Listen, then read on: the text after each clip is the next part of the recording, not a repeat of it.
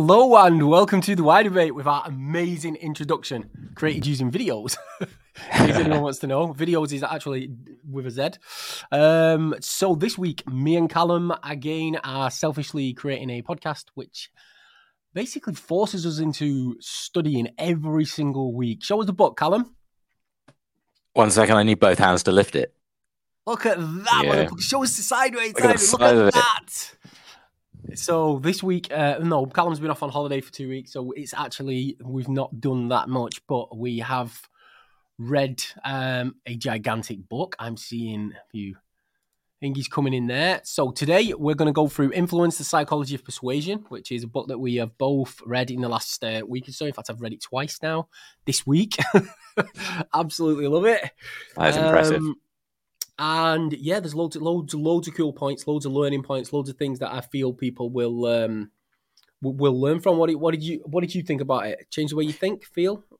Yeah, definitely. Uh, I thought it was very, yeah, I thought it was very enlightening with a few things. A bit counterintuitive with a, um, with some of its, uh, some of the revelations that it it gave me. It was like, hmm, I, I thought that there was, you know, I, I I knew that something was going on there. You know, specifically when it comes to selling, I you can always tell you have an instinct that someone's trying to sell something to you. But there were a few things in there. I was like, oh, that's interesting that they're doing it that way. Uh, and uh, yeah, it was it was it was quite cool in that in that regard. Um, I also thought that the way the book was framed was or presented was different to how I'd anticipated it. So I know you'd introduced this book to me before, like long before I read it, by saying that it's one that we're going to do. You kept like teasing it and bringing it down and saying like, look at the size of this friggin' book. You're going to have to read it in a week. Look yeah, I had to definitely say there was a book there. You kept, yeah. Anyway, uh, yeah, Jesus, we're off to a good start. Um, so I thought the book was going to be very like, um, it was going to be for the salesman, but it's not. This book is a, it is a protection against the uh, sales techniques. I would say um, by showing you what people are actually doing and uh, how that can affect the way that you respond um, to their tactics. And um, some of them are pretty impossible to resist, as we will probably talk about. But um, others, like there are there are good ways of kind of thinking your way logically out of them, so you don't get suckered in. I thought that was good. I thought it was cool that it was for the common person to protect them from uh, people that don't have legitimate things to offer. Obviously, some things are worth some things are worth buying, some things are worth you know, but there are uh, lots of people that are a little untrustworthy trying to trying to use their influence. Do you think he's done that because he's looked at the book and he's thought, right, if I write this for the salesman, there's probably one percent of society that are salesmen, and yet there's one hundred percent of society that are buyers. So maybe because he's a he's, a, he's a, was he a Harvard professor or somewhere like that? He's some university professor, isn't he? Uh, yes. Maybe he's written it in that perspective, looking at it, thinking this will appeal to a lot more of the population because every single person in the world has had. I mean, yeah, I mean, last time I bought a car, I went in and I paid full price for it on the on the thing, and I'm a sales guy. Um, but my missus said, "I like it, I really like it, I love it," and it was like, "Oh, for fuck's sake, why did you say that?" There's no way he was budging on price.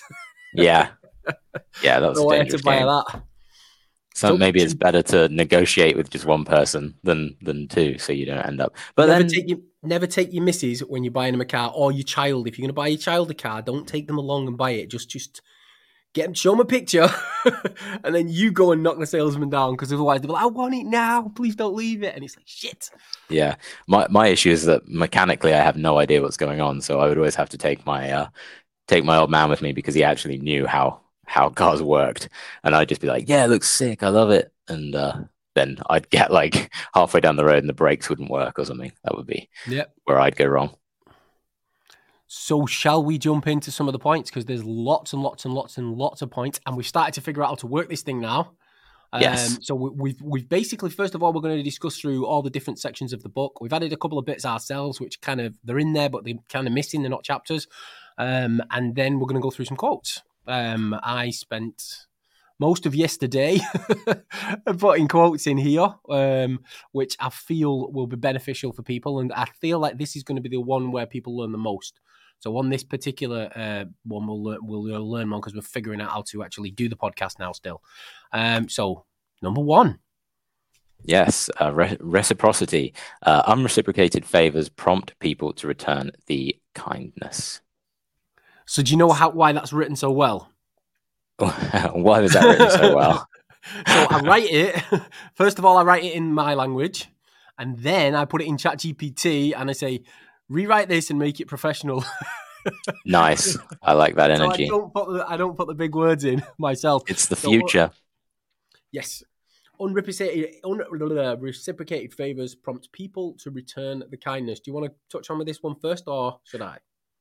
Uh, yeah, I mean, I can I can start. So basically, it's referring to uh, sort of the social obligation that you feel when, uh, the, basically, to repay something that someone has given to you, a kindness or um, you know a gift or anything. Um, I think the most obvious example is probably, well, g- Christmas cards is a really big one that people definitely in the UK um, and I think in the US they send Christmas cards. I know I was very surprised in a lot of countries they don't send Christmas cards at all.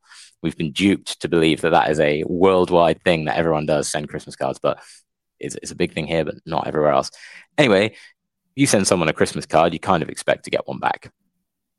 Um, and I know my my mum has this book of like she crosses people out and she kind of loves it. There's like a little catharsis in there for her, I think. She has this massive book full of names, and they're people that have sent cards to and names and addresses, and uh, she gives them she gives them one strike, so they get a year off. So if they miss us for a year, they still get one the next year. But if they miss us two years in a row, they get scrubbed out and they never get a Christmas card again. Your mum really does that. And, Absolutely. And you know what? If this podcast ever gets popular, all yeah. friends will know about that. yeah. Oh god, that's true. Like, Callum, you little bastard! Why did you tell? Yeah. well, they should have sent us a Christmas card, shouldn't they? Really? yeah, but that's why we don't get. No, I must admit that makes sense. Women, women in my family, um, they deal with like I'm, I'm completely non. I don't do any of that shit ever. Don't send cards. Don't, my missus is like the odd year when I'm getting get send her a card. She's like, "Have you been cheating?" That's everything. Um, but I buy presents. I'll buy presents for for like close relatives. But I know the women in our family is like, I didn't get a card off her, or my kid didn't get a card off. First of all, their kid's not getting one this year. But the, yeah. the way I, I see this as a salesman reciprocity as a salesman. Um, I see this a lot used in presentations, in sales presentations, and things like that. And one one of the best ones I've seen done was um, so at the beginning of the, uh, the, of the presentation, he basically said to everybody, "Right, we're going to do um, a competition here. The first person to answer this right or whatever is going to win, say, five hundred dollars. Right? So I'm going to I'm going to give you a five hundred dollar gift card for Amazon. Right?" And then what he did is he, he went through and he asked some sort of question. Everybody put the answer in the chat. The first person to get the answer into the chat, he's like, right, pop your email in the chat, such and such person, um, and I'll send you a $500 Amazon gift card to your email address. And it's like, holy fuck, man. But then what he also did, so that everybody felt, nobody felt like they'd missed out, is like, don't worry, you didn't win the star prize. But for every single person that's on here, right? You're all going to win a prize. I'm going to give every single one of you a random specific prize just for, just for turning up. And if you wait until the end, okay, so it keeps them on until the end, but he also does the reciprocation. If you wait until the end, I'm going to, I'm going to send you um, I'm going to send you to a page where you can go on and if you put in your the email address, you'll claim your free prize. What he was really doing was collecting everybody's email addresses, and he was using reciprocity in the same in the same breath to kind of coax people into to to, to liking him using the liking principle, yeah. which we'll talk about later, but also using reciprocity and also looping them to keep them on to the end of the presentation. Which when I was when I was on the presentation, I was watching what he was doing. I was like, a lot of people won't have spotted that, but because obviously I understand sales techniques and I've I've read this book like four times, I was like, fucking genius. That that was it was so smart the way it was done. Yeah, that's really clever, uh, and it's one of those things. Like I said before, it's a social obligation. It's one of those like it's deeply ingrained within us to like want to repay favors.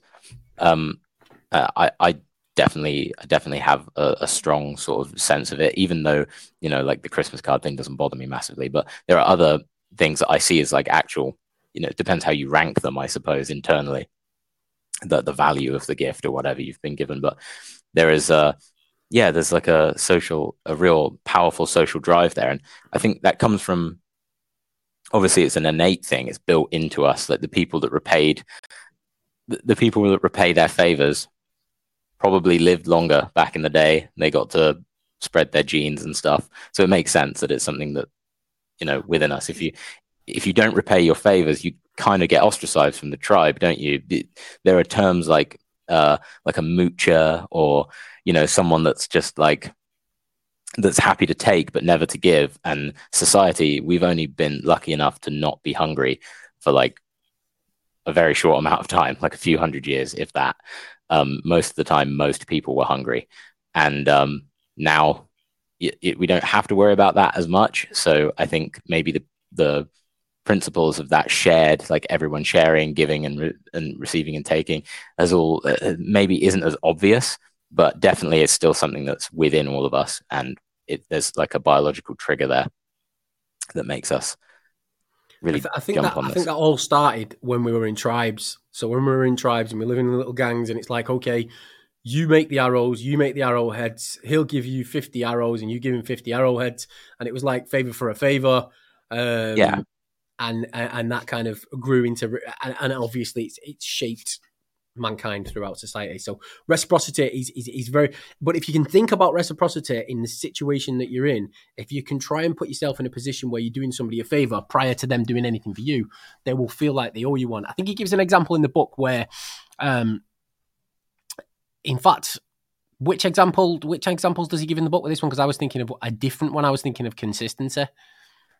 Um, I know that he talks about the people who uh, are in supermarkets that offer you free samples. Oh shit! Yeah, they make a lot of thingy food. Yeah, yeah, you make a lot of money through just free samples, um, and it's really hard to say no because of the that. You know, you feel like you're slighting the person. It's really impolite. Um, and uh, yeah, that was the one that really I remembered the most from in the book. I, I actually broke the reciprocity rule once, and I didn't realize I was doing it. And uh, I got I had a reason for breaking it, but uh, so I made someone really mad at, at me. And uh, basically, uh, there was a a girl who lived uh, who she lived in a massive house, and she used to throw these huge parties at my school, and uh, everyone would she would pass out a lot of invites. They were kind of exclusive-ish, but not really. Like it was a big house, so she'd have a bunch of people around, and um, they were always like raging parties, like really good parties. And then um, it came around to my birthday, and I had a party at my house, but it was a very small party. I was allowed like seven friends, uh, and I didn't have much more than seven friends. So I invited my my little gang, and um, obviously pictures went up online. The age of social media, and she was this girl who was, you know, I was friendly-ish with her, but she had this massive group of people that would all go to her parties. She was really upset that I didn't invite her to my to my party, and I was like, "Well, I didn't really. Do I know you like that? I know we're like kind of friends, but if I'd in my mind, like logically, I was like, well, if I invite her, then she has to invite like ten of her little friends, and then they all have to invite five of six of their little friends. And I don't live in a big house, so it was like not something that sprung to mind. But yeah, she was, I was like, why is she being so horrible to me? And why are all of her friends ignoring me? This is so weird. And it was because I accidentally broke the reciprocity rule, but I didn't realize. You owed her a party and you didn't give her one. I did. I, I owe you a one. party. The main people that use it to, to, that people know about is is is, is uh, criminals and gangsters and people like that. And, and what they'll do is they'll they'll find a young a young kid that they think yeah we can mold him into doing what we're going to get do, and they're like do him a little favor, do him another little favor, do him another little favor, and then it's like right I want you to go and do this for me, and it's like oh well I don't want to. It's like well I've fucking done this and this and this for you. You have to you have to go and do it now, and it's like all of a sudden that reciprocity rule is forced upon them to the point where they end up being their little lackeys running around doing all sorts of criminal shit for them. So yeah. I actually talked. Uh, oh, oh, oh Ooh, I was going to jump off. into the next one. You just you're loving these uh, cycling through these banners now. You've made them, and they're, they're no. I was just saying that I I was talking to someone who who'd had that happen to them. Um, they were doing a, a course online. They were in a bit of a semi-criminal lifestyle, and they were trying to get out of it. So they did a, a course um, to to learn a skill, and they ended up that course would have put them in a bit of debt. It was a few thousand pounds, and um, this guy who he'd used to do a few sort of semi-criminal things with uh, basically paid it off without telling him and then was like yeah. yeah. i paid i paid your um debt off and then was like now you have to sell drugs for me. And uh, yeah, and he- yeah, and he ended up kind of entrapped in that situation. And um, I basically told him, "Sod it. You don't have to. You didn't ask for it. Like you, it's a it's a gift. You don't have to pay it back." Like he Did he didn't do it with Did he Sorry? stop selling the drugs for him? eventually, but it took a while, and he was in a pretty rough place because of it. Did he break his legs or anything? Uh, they threatened to, but the thing is, this guy was kind of interesting. Is he's he can fight, like he's really hard, and this guy who was extorting him isn't particularly. So I think he eventually was like, "Yeah, actually, I'm kind of tougher than this dude. I'm not that afraid of him." And then I think, yeah, it just kind of ended up pushing away.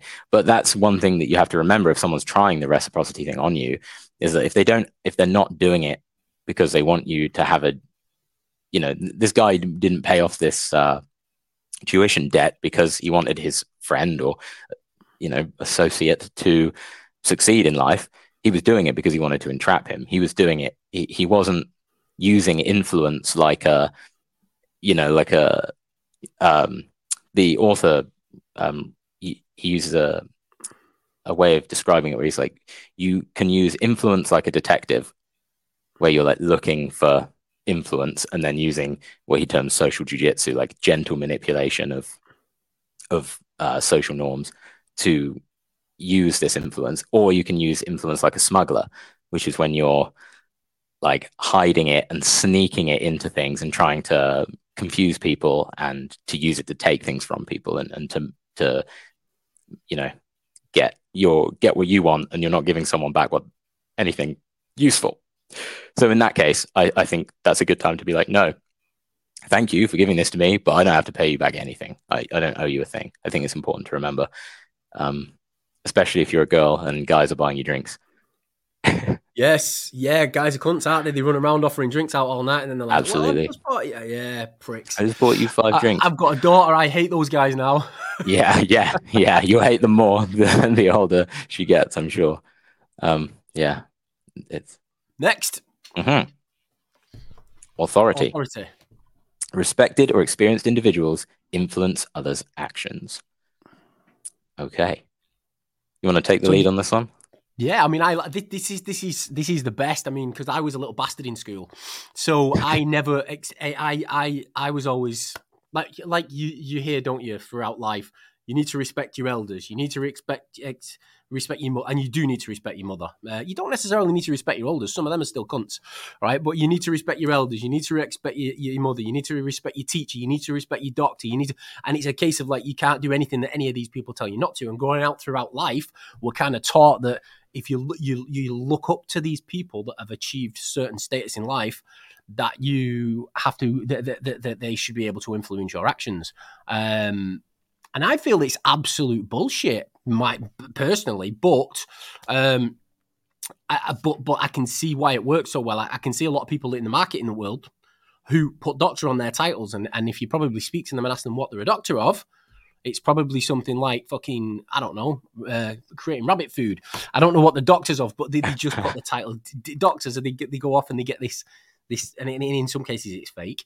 Um, but yeah, I guess um, it's it's very difficult um, to, to, to to to not be influenced by somebody who who's got authority over to you, over you, and and that's why ad companies and people like that will use celebrities and people that you look up to. They say that people um, will will copy people who are like they want to be, and they or people they aspire to be like, and and and I feel like um, authority is is one of those things which manufactured authority works just as well as um, as real authority, and what you and that's why I was saying it's bullshit. I don't think you should dis- be disrespectful to doctors and uh, and people like that. And but I believe that there's a, there's so much manufactured, um, especially in, in the age of of the internet, so much manufactured authority out there now that everybody's trying to pull the wool over your eyes in a certain way. It's like I'm friends with this guy. I've been to this school. I've got this qualification. I've done this, and it's like okay, but that doesn't mean you're not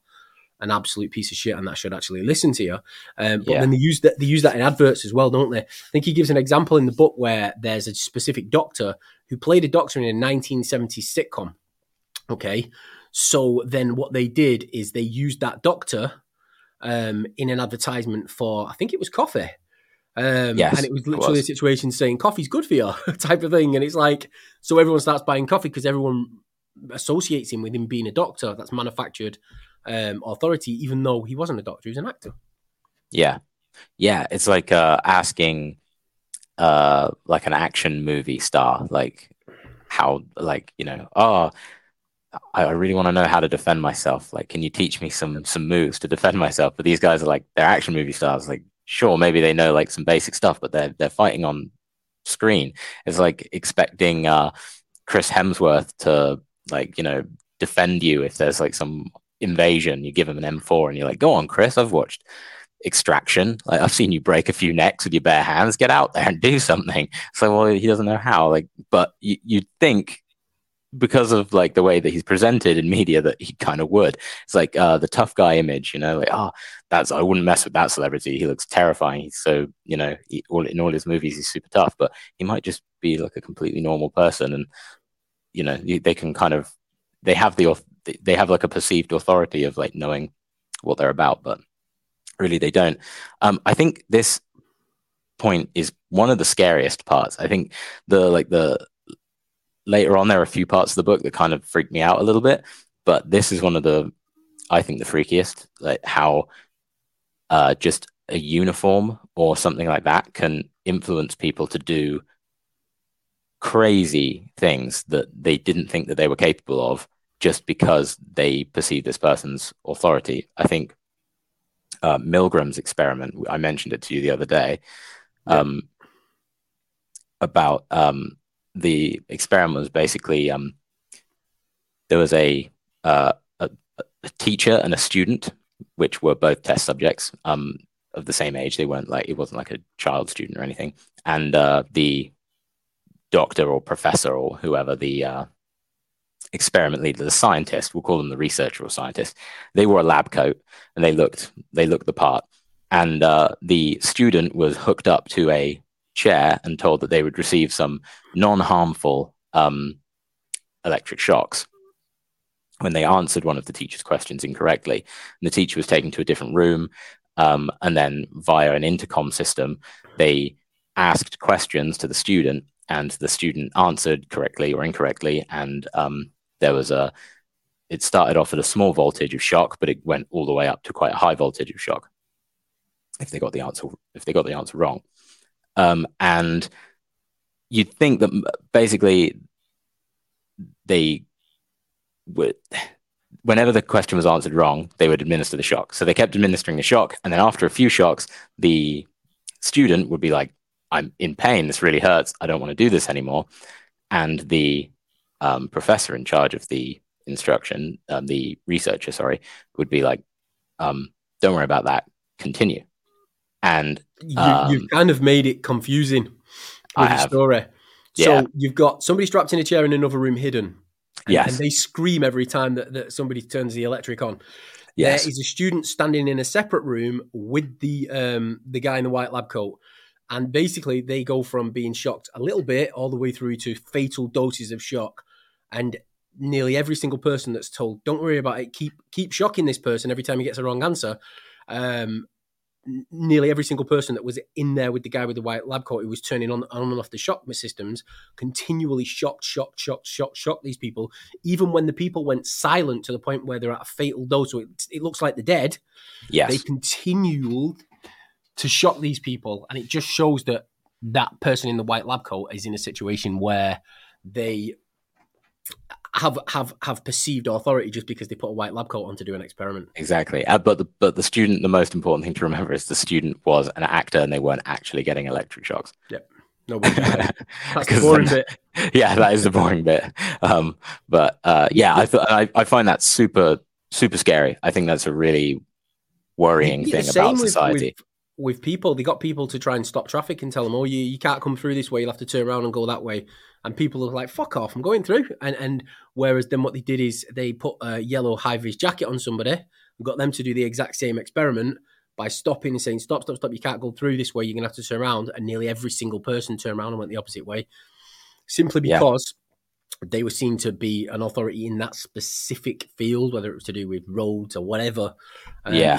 it is. It's mad how how how we're influenced without realizing we're being influenced. and and it also just shows how how much of responsibility that authority figures have, even though they might not feel like they need to have that responsibility. If they're a scientist and they're and they are, you know, they have a theory, their their theory is going to influence people. People are going to listen to them, regardless of what that theory is or whether it's true or whether they, you know, it changes in the future. There are so many scientific theories that were disproved, but are still believed that still believed to be fact, just because you know they were told to children when they were going through school by a teacher who they respect about a scientist who the teacher respected and I've got a perfect example, right?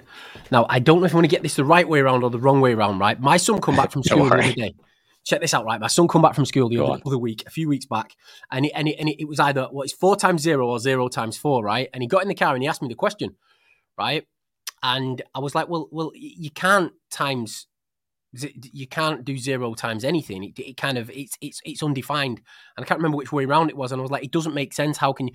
And it, and it was like, well, the teacher's saying it's zero. I was like, well, your teacher's wrong. So he came home, right, and he checked it on the internet and basically printed off a load of material in the house to say that that zero times four, I think it was, is is an undefined answer. It's, it, it can't be zero because you can't start with a negative or, or, or non-existent and times it by something that's positive. So it's still it's, it's an undefined answer. So he come home right. and he was asking me and he said, Look, I got five out of six on this maths test today because they gave me this answer. And I'm like, there is no real answer to this. So the teacher had marked him down five out of six. So he's come home. My, my lad's super smart. So he's like, super pissed off about this, gone onto the internet. I've said to him, check out on the internet, let's have a look, let's go through the thing, let's look at ChatGPT and see what that says, and things like that. And we went through and we did it all. And then he printed off this stuff to take it back. And he took it to his teacher and he said, Look, I'm bringing this in to show you that you was wrong last week and that you marked me down for something. And his teacher turned around and said to him, Right, right, and this is at Southfield Primary School in Weymouth, right? Just in case anybody, right? The teacher turned around and said to him,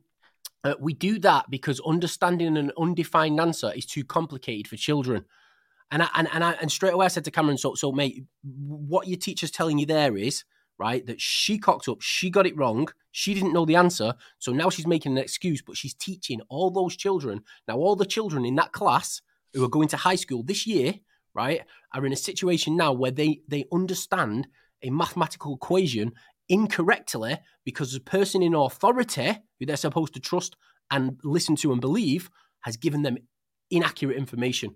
And I was like, and I was so mad about it. I, I didn't even go to parents' evening because I was so pissed off that I would have been like, you shouldn't even be a teacher. If you're going to do stuff like that with kids, you shouldn't actually be a teacher because you're giving kids inaccurate information and then telling the kids, well, we didn't we didn't want to say that, tell you the real answer because it's too complicated for children. It's like saying, you want to be a heart surgeon, I'll teach you how to do it a different way because that's super complicated and you'll kill everybody, but at least we won't confuse you. It's it's ridiculous. Anyway, sorry, that just yeah. No, I understand. I understand. Yeah, like I told you in the office, didn't I? Do you remember me telling you about it? And I, I remember like, you were incensed.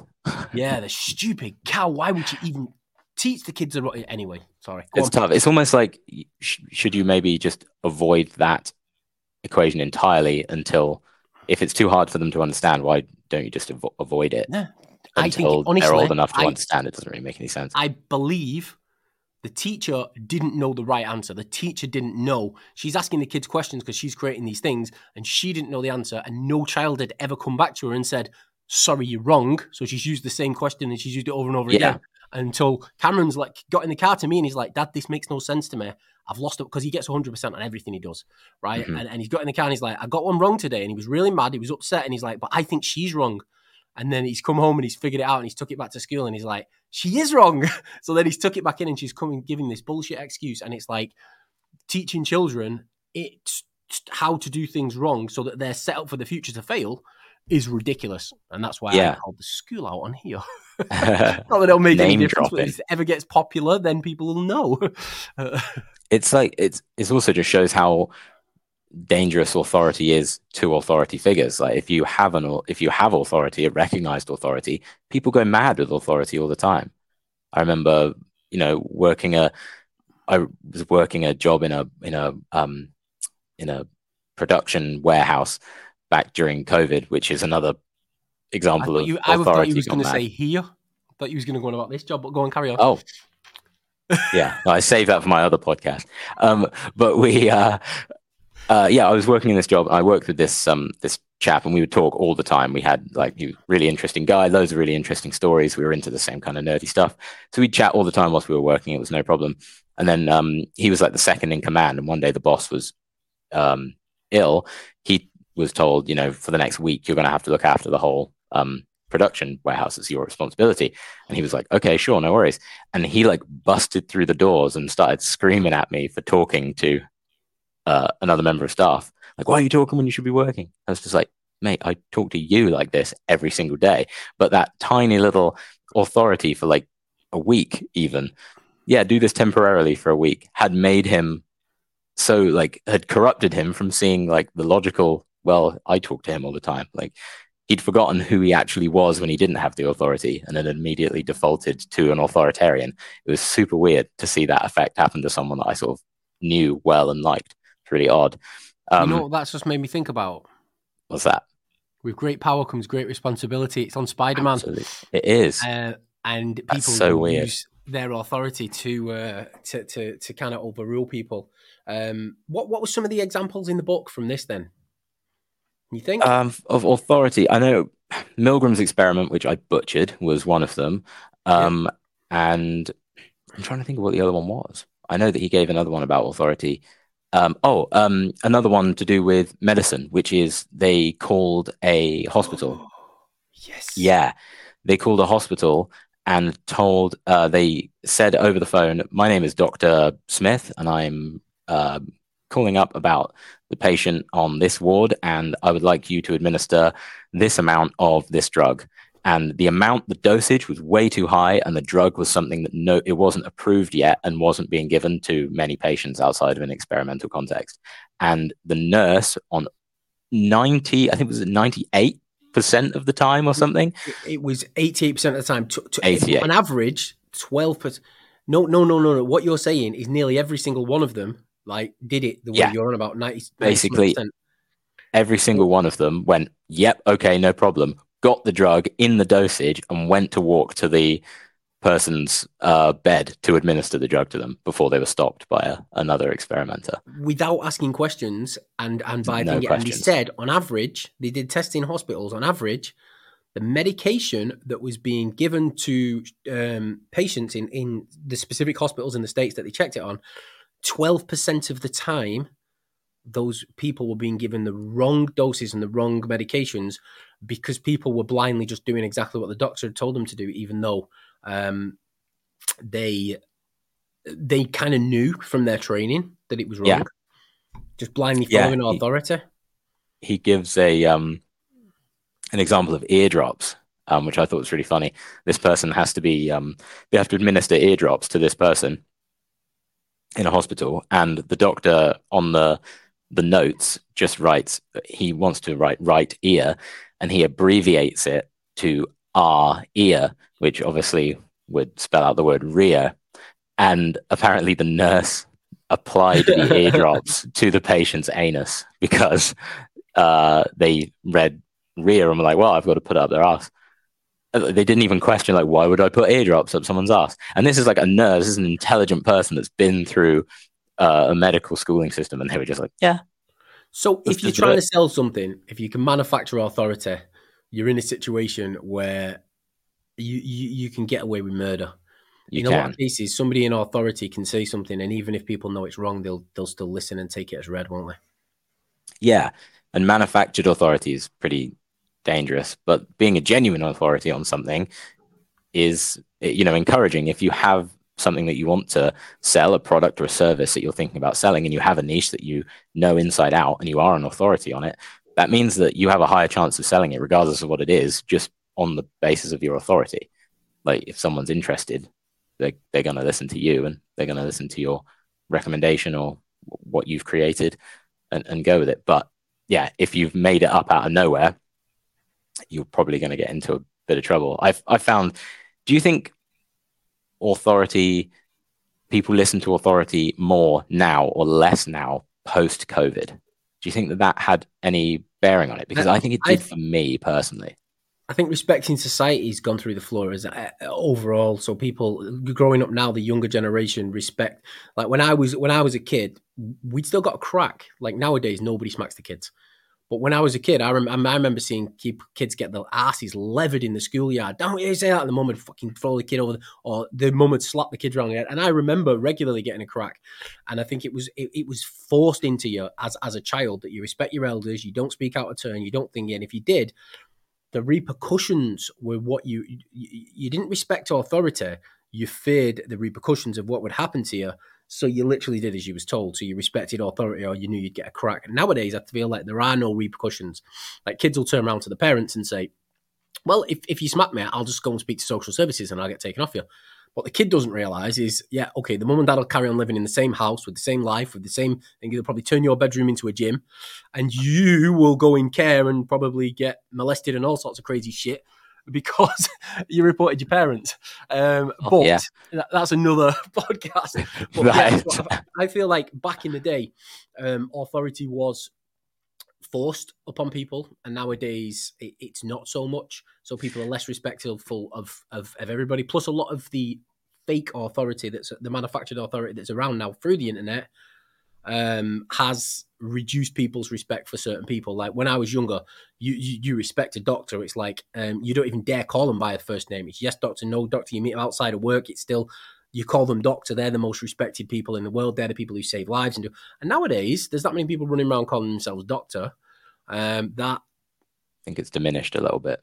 Yeah, definitely. Yeah, I can see that. I think there's. A, I think there's kind of an argument to both. I think it may, might be the way that authority is delivered to us. Like maybe, you know, doing something out of turn and getting like a, yeah, we have a, a, a comment which I think is a pretty good one from Alden. Let me put that up for a second.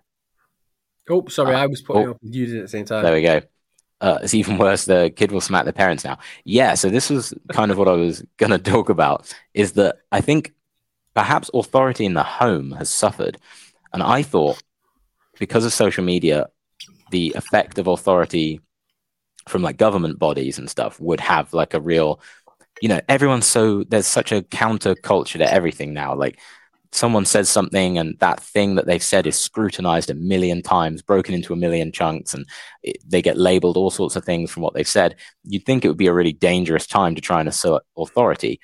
But when COVID happened, we went like that into the into the lockdown, into everything. There was so little pushback, and you'd think that there would be because of the how authority seems to have broken down in the home. Like Alden said, I know from teaching briefly that some uh, some students you get now, you're just like, oh my god, I can't believe that you're in mainstream education. Um, but they are, and they're going to be in mainstream education their entire lives, and and they are just unteachable. They don't want to learn. They just want to. They just want to do whatever they want to do. They have absolutely no respect for anyone. And then you see how they behave with their parents, and you're like, ah, that makes perfect sense. Um, but you have like people who are really, you know, they're, they're openly saying stuff like, you know, oh, the government is anti, you know, the, the government's committing trans genocide, or the government's racist, or the government's this, the government's that. And then when the government said, stay in your house, don't go out and take this experimental jab, everyone went, Okay. Sure. That's really weird to me. That it's like the evidence suggests they're going to do the opposite. Or against it. It, it, my whether I'm for or against it doesn't really matter. I'm just, there was just the observation that I made. That is that, that it, it just seems strange because there were even instances when I would like I don't trust the government with anything, and I think there's been numerous examples as to why you shouldn't trust the government with these things because during the lockdowns they were saying you know you've got to stay in protect your grandparents blah blah blah. And they were the ones partying going out and doing whatever they wanted.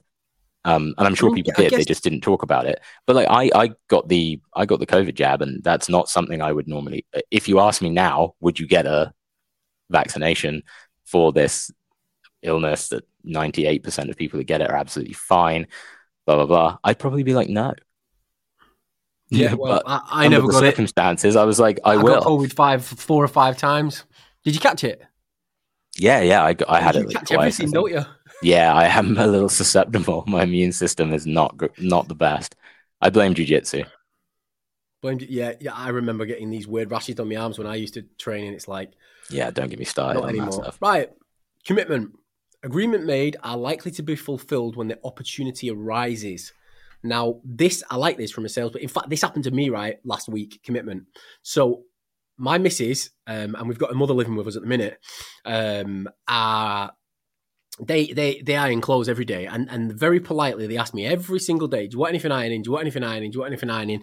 And I'm like, "Nah, nah, don't bother ironing my clothes. I'm not bothered. They'll, they'll stretch out during the day. I don't care what it look like." Anyway, this this one morning, the the the the, the clothes I was about to put on were like creased. They look really bad, right? Yeah. I think I said it to you the other week in, in the office. Oh, it might have been Georgia I said it to. And and I come in and I was like, I look like like fucking I'd slept in my clothes. Um, and it must have been Georgia. I think he was on holiday. And I turned around and I said, you know what? I, I've just been um, because I'm the guy that doesn't iron his clothes. Because I'm the guy who's like, nah, don't bother ironing my clothes. I always wear loose fitting stuff anyway. I'm not bothered. Um, I'd kind of stuck to that commitment. So then the next time I got that top, I was like, I'm not letting myself fall for that again. I'm not being the guy that doesn't that doesn't iron his clothes anymore. Uh, but because I'd said it previously, as I, I, was like committed to it, that I'd kind of fallen into this trap and walked to work looking like an absolute homeless guy. Yeah. But from from a sales perspective, commitment is brilliant. If you can get somebody to turn around and say to you, if what you're telling me now is real, then I agree that I will do it before you've ever shown them the price, before you've ever shown them an offer, before you've ever shown them anything. If you can get somebody to agree in their own mind, and if you can get them to write it down on paper, right? So, so, so, so, like for example, with sales presentations, because I do tons of sales presentations.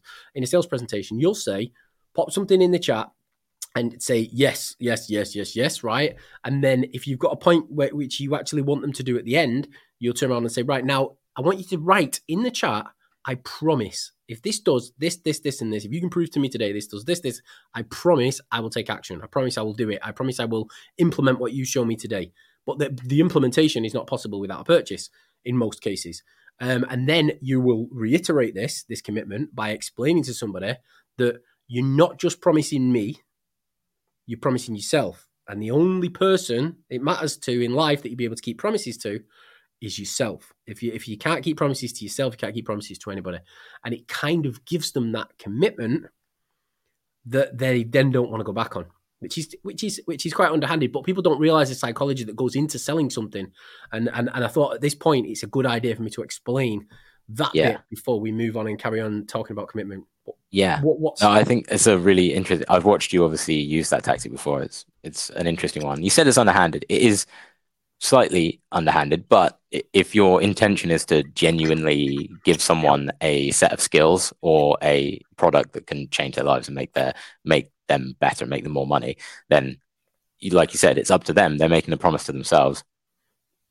And it's up to them to implement it and, and use it. So you're not like scamming anyone. So I think that's that's the important distinction to make with all of these tactics is that if you're using them for good, then they're really handy and they can actually you know serve you really well but it's very easy to use them for the wrong reasons.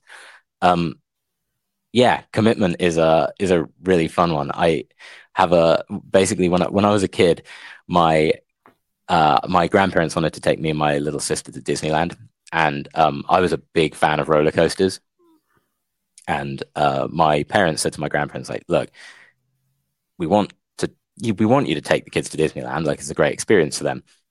But you know, Callum's going to want to go on all the roller coasters. So you have to promise that you're going to get on the roller coaster with him. Um, so you queue up with him. Otherwise, you're, you know, like you're going to leave him on his own in a queue in a foreign country for maybe an hour. It's not good. I was only like, I wasn't that old. I was probably between eight and 10. So, um, they were like, so you have to promise you'll do that. And obviously, my grandparents like, yeah, of course. My nan was like, yeah, of course, I'll go on there with him. No worries. So, um, after about the first like six roller coasters of the day, my poor Nan, like I've never seen her like it before. We were going on the, I think it was the rocking roller coaster, which like accelerates really fast. And I remember like the feeling guilt. Like we were going on this roller coaster. I looked next to me and my Nan was completely limp in the chair, just with her head hitting the uh, seat rests. And I was like, oh my God, what have I done to this poor woman? But the problem was she had then basically made herself out to be the cool Nan that will get on all the roller coasters with me. So every other holiday we went on, I'd be like, "Come on, Nan, we're going to do this." So I made my poor granny.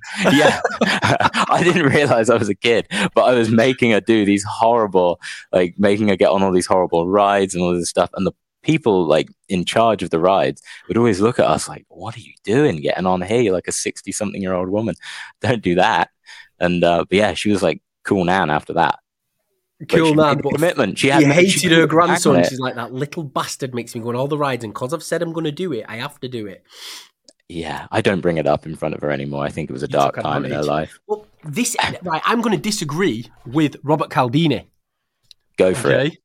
I'm going to publicly disagree with Robert Cialdini right now. Yeah, right. So in the commitment principle, yeah, he basically says, okay, that um, and this is also con- consensus and, and, consistency, and people like to do what they say they're going to do, right? And he gives an example in the book, right? So where he says they did a test, and what they did is um, they left stuff on a beach, right? And then the guy goes out swimming, and it's a staged robbery. So somebody comes along and steals mm-hmm. his stuff and fucks off, right?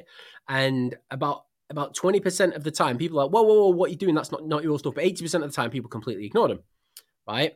And he, he then says that if he goes to a specific person that's sat nearby and says, I'm going in the water, will you watch my things? Right? And they say, Yep, cool. Um, and then he goes into the into the pool, uh, into the water, uh, and the staged robbery happens, people will actually about 80 or 90% of people, or 95 or something it was, percent of people will actually intervene with the robbery, will in some cases chase the person down and catch them and do all the rest. And he says in the book that's because They've said they've got, they, will do it, and that they um, don't believe, and and that they don't want to be untrue to their word. So if it's consistent, yeah, and they say consistently, I don't agree with that completely, right? Because I think that okay. experiment is is flawed. Because I think people act more selfishly because of consequences. So if you imagine a guy says to you on a beach, "Watch me stuff, I'm just going in the water," right? You're more yeah. worried right? But watching his stuff and somebody steals it, and you're more worried about the consequences for you. What's going to happen when the guy gets out and all his stuff's gone, and you're like, well, "It got nicked. Yeah. Fuck off." The guy's going to flip and he's going to go mad. So I don't believe that people were doing that because they wanted to be consistent or they wanted to say, "Well, I've said I'll do it, so now I'll do it." I think the people were more bothered about their own their repercussions yeah to, to, the reaction of the person coming out of the water and saying what the fuck you said you'd do it like it's not uh, do you know yeah. what i mean well, that's what I. I that's actually experiment. See, that's actually what I thought the experiment was uh, telling us about commitment. Was that it was by committing, we were putting our, we were staking our reputation on yep. that, on that commitment. So, um, and in doing that, that's that's why we wouldn't go back on our commitments because we've put our reputation on it. Um, you're, you're not bothered what that guy's going to do to you when he gets out. You're not bothered what that guy thinks of you when he gets out the water. You're like, well, what, whatever it is, what it is, his stuff got nicked. But you're more. But I, I believe in in in probably eighty percent of the cases, people would have intervened and chased them down, not because they're bothered what that guy thinks about them and their reputation, but more what that guy will actually do to them if he gets out of the pool and starts tantruming and kicking off because all his stuff's been nicked and you've said you'll watch it. So I, yeah, I, I, I felt like that was a flawed example, in my opinion. Okay, I, I would say that I thought those things were quite similarly linked. That it was like you were afraid of the the reputational repercussions of you know because if you're getting screamed at on a beach, it's really embarrassing. Other people are around you. You know, it's quite um, you know, it's quite a shocking, quite a shocking thing. Um, another comment from from Alden. I think this is. Uh, uh, I think it's been too polarized now. Either you're for or against. There is no middle ground. Yeah, I think that was in relation to what we were talking about in authority. Um, like men and, are men and women are women. Yeah, are gonna go there. That's a very polarizing statement you've just made there, Mike. Yeah, I, what I, I mean is men are men and women. People are getting fired all over the world. Oh, yeah. men are men and women are women. It's fucking ridiculous. That's why um, you're either for or against. Everything's a, a battle, or, or, you're either this side or that side, and, and it's bullshit. yeah, we'll, individual people. We'll probably get onto that a little bit later. There are a few of these. Uh, this one especially is something we're going to get onto later. Um, it's the same thing in an emergency. When you say someone call 911, nobody will do it. But when you say to a specific someone, they will do it. We are going to, that is an exact example of um, uh, of uh, social proof, right? In um, Yep. later on. Yeah, um, if and it's also commitment, like you've said. It's like a commitment. You, yeah, you there in the blue shirt, phone nine nine I was going to say 999, 911 makes no difference. That's kind of ours, yours. Yeah, makes a Um, difference if you're in America. In America, 999 won't work. You're like, what the fuck did he tell me to do this for? Stood there, the guy's dying. but over here, it'd be like, you phone 999, you um, take your coat off and wrap it around his leg and stop the bleeding, and you do this, you do, and, and you tell Yeah. specific people to do specific things. They feel that they're, they're, they're, they're okay, he's rather than just screaming and saying help, and everyone's like, look, Yeah, the example about that woman that got murdered yeah. uh, in, in her own street on the street. 30 people watched, right? house. Thirty people watched. Everyone must have just assumed that somebody else was going to. For thirty minutes, she was being attacked, and then she died. Um, and her name was was one of the mafia families. I can't remember the her second name, but she she she, she was getting thinking for thirty minutes. They were attacking her, and, and she ended up getting killed and stabbed and all that. And thirty people watched, and nobody did anything about it because nobody was made to feel like it was it was that they was responsible because there was Yeah. 30 other people all watching so social socially basically everybody was like well i'm sure he'll Yeah. phone the police or I'm sure this nobody phoned the police somebody phoned the police a week after to see what had happened to her Yeah, it's it's crazy. Uh, so it clearly like was you know horrible for them to see because they were worried about her, but they just didn't do anything. It, it's yeah, it's shocking. One of those things as well that you're like, well, if I was there, I definitely would, but the evidence would suggest that you wouldn't actually do anything at all. You'd probably just watch. Mate, I, I, I've I've actually been arrested in the past for attacking a guy who was attacking his his, his missus, um, and I got in Mhm. trouble for it. Um, Yeah. but uh, yeah, I, I I don't know. Most people don't want confrontational violence, but I was like, you can't do that. So you Yeah. give a crack, and you end up getting yourself in trouble over it. So I, I, I get it. Would I do it again after the consequences? Probably. What would I be an idiot to do it again? Probably, because if you get Yeah. involved, you're in a situation where you get the repercussions and you get in trouble, and literally, usually nine times out of ten, that girl will be like, "You just battered me boyfriend, you bastard." Exactly, it's like, exactly. That's why. Yeah, my dad always gave me the advice of like, unless like you, someone's life is in actual danger, like you should definitely not get involved with the domestic dispute because you never win. Like again, uh, we'll talk about it later. It's kind of like the unity thing as well. It's like you're not part of their little, you're not part of that whole club, so the finger ends up getting pointed at you a lot of the time. And um, i if it takes the heat off of the boyfriend, that's good for the boyfriend and it's good for the girlfriend too because she doesn't want him to get in any trouble because she loves him and he's gonna change. And uh, yeah, uh, so it's a- it's a bad move. yeah, let's do it. Liking. Let's do it. Okay. Um, yeah, so we are more likely to say yes to people that we like. Seems kind of obvious, doesn't it? People Really? like people like them, and people like people they aspire to be like. Um, so most fat people will like muscly people because they not necessarily they all want to be muscly, but no, nobody wants to be fat. So if somebody's in shape and they're not, they'll automatically like them because they've got something that they don't want. But it says attraction and similarities foster compliance with request. And and what I found great about this is people perceive, okay, um, people perceive good-looking people to be less evil. Mhm. Okay, people perceive good-looking people to be less evil, and it's proven in court, right, that less evil people will get sh- uh, sorry, not less evil people, uh, better-looking people will get shorter sentences in court um, than than somebody who looks like a a, a, a predator or somebody who looks like a, a, um, a violent person or somebody who looks like an absolute scumbag. So if you if you get somebody who was hit with the ugly stick and they're like really deformed and stuff, like with like Hills Have Eyes, which is a movie where it's a good example. Though Yeah. that poor person, if he accidentally slaps somebody, he's probably going to get lifed off. Where if if somebody you mentioned Chris Hemsworth before, somebody like Chris Hemsworth slaps someone, it's like, look at him, he's so he, he can't be evil. Yeah. he's too good looking for that. like it, it went in his favor in the end, but did uh, I thought that that maybe in the early days of the Johnny Depp trial thing, I thought that that went really quite heavily in his favor. And I think maybe without him being such an attractive person, I, I know that he he actually didn't do all of the things that were he was accused of, and it was a very nuanced situation. But um, I think like there was so much pushback early on like no there's no way that johnny depp could have done these things. He's so like he's a great looking guy. He's really funny. He's beloved. Like we all really like him. There's no way Jack he could have done these things jack sparrow right he's not going to do you know he's not going to he's not going to hurt his missus it's jack sparrow and um i think that that eventually was proved to be reasonably correct but the I think he got so much support at the beginning. If it was a different character, if it was a different person, someone that wasn't as beloved, I, they wouldn't have got that initial support. Maybe it would have been harder for them to put the case together. You know, maybe you, you know, you not feel like the jury. Their, relationship, right? They're super rich, yeah, but their relationship was kind of put in, in the public eye. But I, I would imagine that if you've got two people in a relationship who have both got substance abuse problems, whether they both drink too much, whether they uh, whether they take too many drugs, whether whatever it is, where they're getting off the face constantly all the time.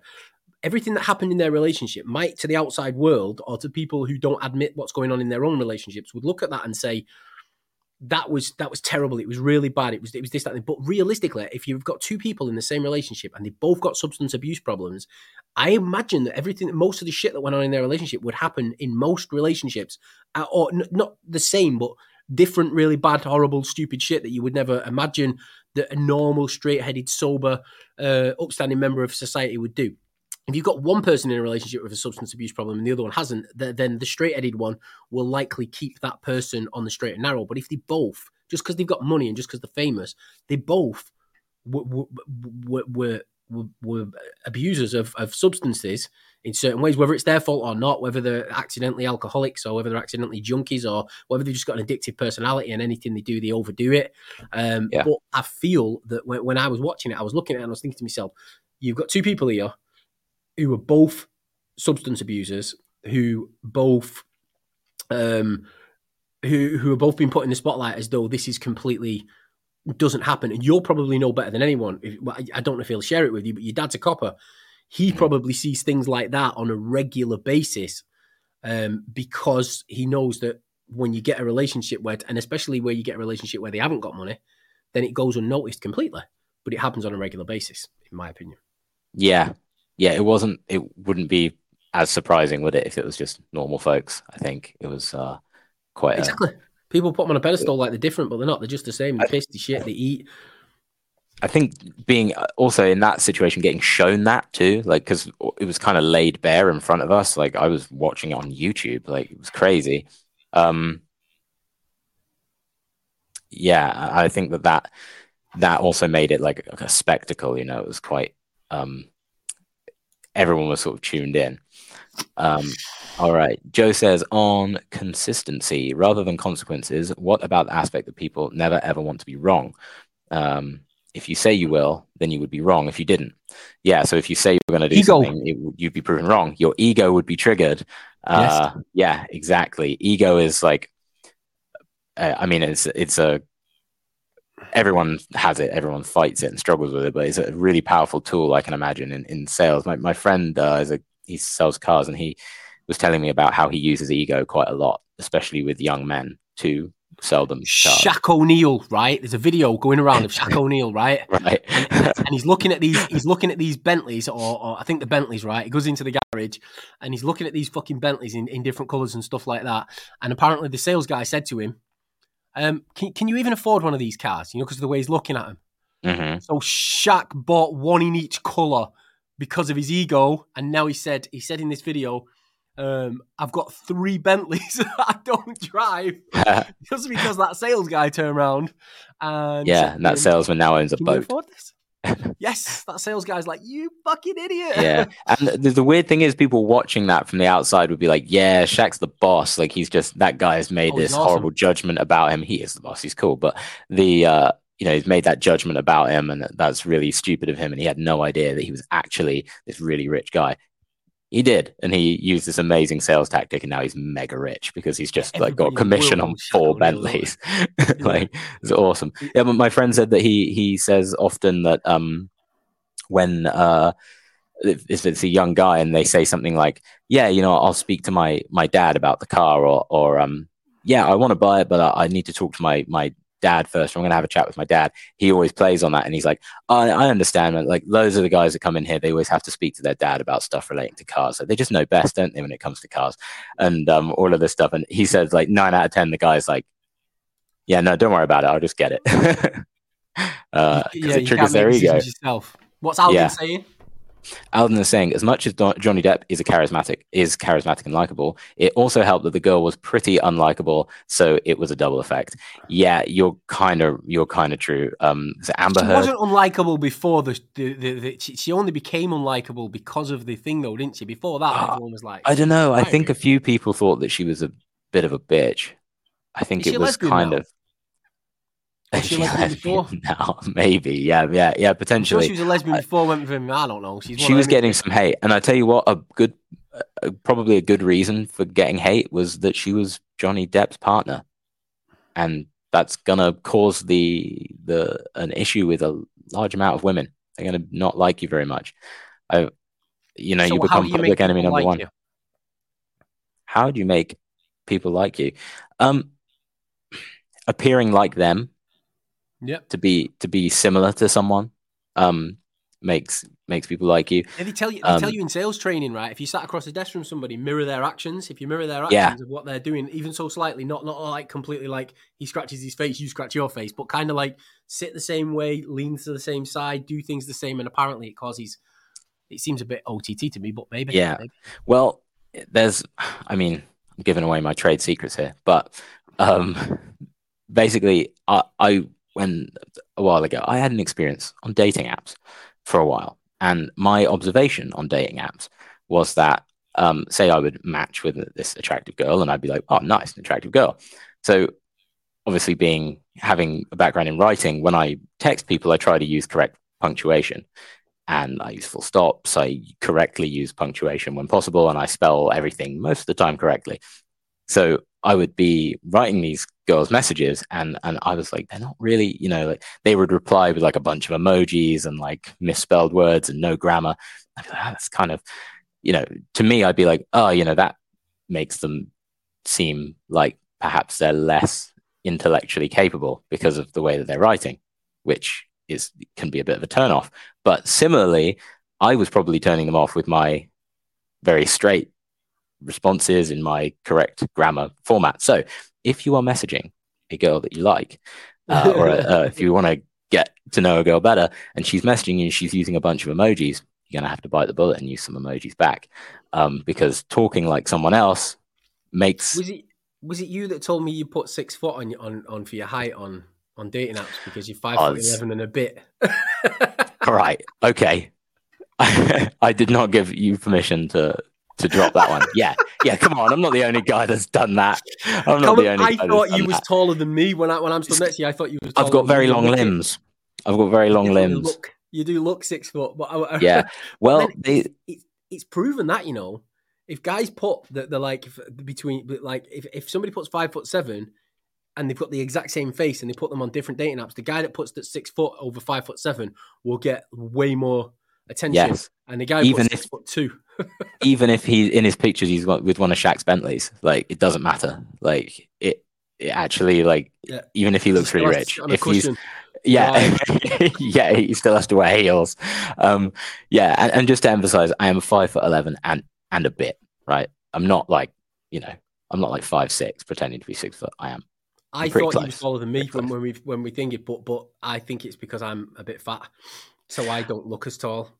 Well, I mean, this is probably not why, but they do say that people look taller when you have a higher estimation of them. So maybe you just thought of me in such a There you you thought so highly of me that you Yeah. thought that I was taller. Because they say if a guy goes into a university and he's he's going to be the guest speaker, and they introduce him as a student at Cambridge, or a lecturer at Cambridge, or a professor of Ca- at Cambridge University, Alright.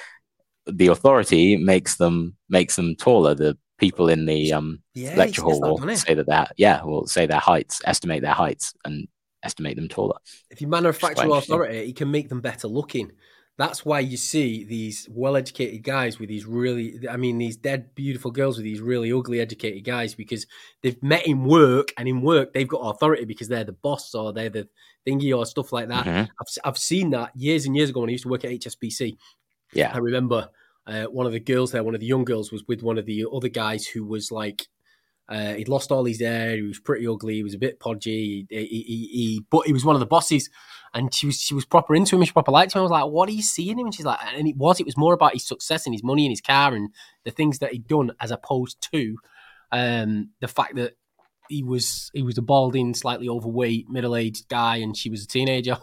yeah, yeah, you see it. I've seen it a million times as well. I remember my um one of my ex girlfriend's friends being this like she was this like Slovakian model. She was like 19 and she was dating this middle aged Thai man who owned a boat, and they would they would just cruise around on this mad yacht together. And she was just drunk all the time because she hated her life, but she fancied this yeah this Thai guy because he was super rich and he had a massive yacht and just it's an right, equalizer, before, I guess. Before we go into social proof, any other ways yes. to get people to like you that you can think of? Um so no, my example on here I was going to talk about my very um, short background in sales, but I don't I don't know if it's a different. I think it, it's more leans into social proof to be honest. So maybe I'll keep that one, the social proof. People follow so, popular ideas, particularly when endorsed by reliable or admired figures. Um, right, let's let's look at this from a negative perspective first of all. Yes, please. I like Adolf looking Hitler. at these from negative. Yeah, he was a piece of fucking shit. He was a horrible guy. He destroyed millions of lives, modern modern lives, but people followed him because socially it was classed as acceptable and, and the stuff he was doing. Slavery, as far back as um, as the Romans, like back in the day, it was socially acceptable in, in, in Roman times to have five, six, seven, eight, nine, ten slaves living in, in a house with for one person. And don't Not even, even paid. I'm no, they were slaves. They were full on. They worked for so nothing. Purchased. See, I didn't yeah, know got, that. Or and they they yeah, and, and, but not only was it socially acceptable, it was it was uh, a status symbol. It was encouraged. It, it would probably make you a more authoritative, likable figure. You know, if if you're like, oh, I'm working for whoever the this Roman guy. Well, what does he do? I don't really know, but he's got loads of slaves, so he must be, you know, he must know what he's doing. Uh, it's pretty crazy that that was uh, part of our civilization, and it's always been part of our civilization. Even now, there's modern slavery is a huge, huge deal. Um, so people follow everywhere. popular ideas, particularly when endorsed by reliable or admired figures. Yeah, I mean, this is used in sales all the time. Yeah, how, it how, is. This is used where, like, if you can get a celebrity testimonial um, or a, um, a, an authoritative testimonial, somebody who's an authority in your industry. Like, for example, if Dr. Robert Caldini or Caldini, or however you say his name, Cialdini, I think. If, if yeah. I wrote a book on influence and he wrote me a testimonial saying this is the best book on influence that's ever been written, then millions of people will buy my book just because that one testimonial. Testimonials from from from from normal people. When I say normal people, I mean people that have not authorities in in a subject um, or not celebrities are worth the weight in gold. They're absolutely brilliant. However, if you can get an authority or, or, or a celebrity and authority testimonial into in, into anything you do, it's worth its weight in gold. Like I, I, if I was to write a book on influence, I would happily go and pay Robert Caldini a hundred grand for a testimonial that I could put right on the front of my book, saying the authority of for the last 30 years in thing he says that this is the best book that's ever been written on influence. If i could get him to write that i'd pay him six figures because i know i'm going to make seven figures a year off that book then going forward for probably however long that he's remembered for for this which is probably the best book on influence ever. Um, yeah. And I, I think that that's you know can be used in in a really good way like that to to to sell your stuff. It's also really like there are some really dark examples of it as well, especially in in uh, cult behavior. We were talking the other day about cults, weren't we? About uh, the um, uh, what was it called? The Jones Jones massacre. It was a Jonestown massacre. Yeah, Manuel, that guy took them all to the South of America. Yeah, there's one that's yeah, there's one that's used. An example that's used in the book, I think, is that they um you know you've got a bunch of people who are all part of this this cult. They've got in there somehow and the cult has been moved from the US down into the jungles of South America. And uh, they've got no one around them other than other cult members. So the social proof now is is is almost irrefutable. There's no one doing anything else. Everyone's just doing cult stuff. So it's like okay we're really in this now. And then when he the, guy in charge drops the order that they going to drink some drink some poison, people do it because they have no other, you know, there's no one around going, that's ridiculous. There's no way I'm going to do that. And they'd Um, also have to travel all the way back to San Francisco from South America somehow, Yeah, or find themselves through the jungle and everything else if they was to leave. So it's like, well, and if everyone yeah. else is killing themselves, I mean, what they really needed was a big freezer and to become cannibals because then they could have lived out there for years. Uh, but they didn't Yeah, have that, so I they all guess. killed themselves. 920 people killed themselves, didn't they? crazy, crazy. It's um, yeah, and it's not the only example of like mass cult suicides. Have been there's been quite a few in even in recent times. As, like this one was fairly recent, wasn't it? So yeah, it's it's really uh I think social Really proof is, is, is terrible, and unfortunately, because of the, the, the way the internet's becoming nowadays, um, with with social media and all the rest of that shit, it's so easy.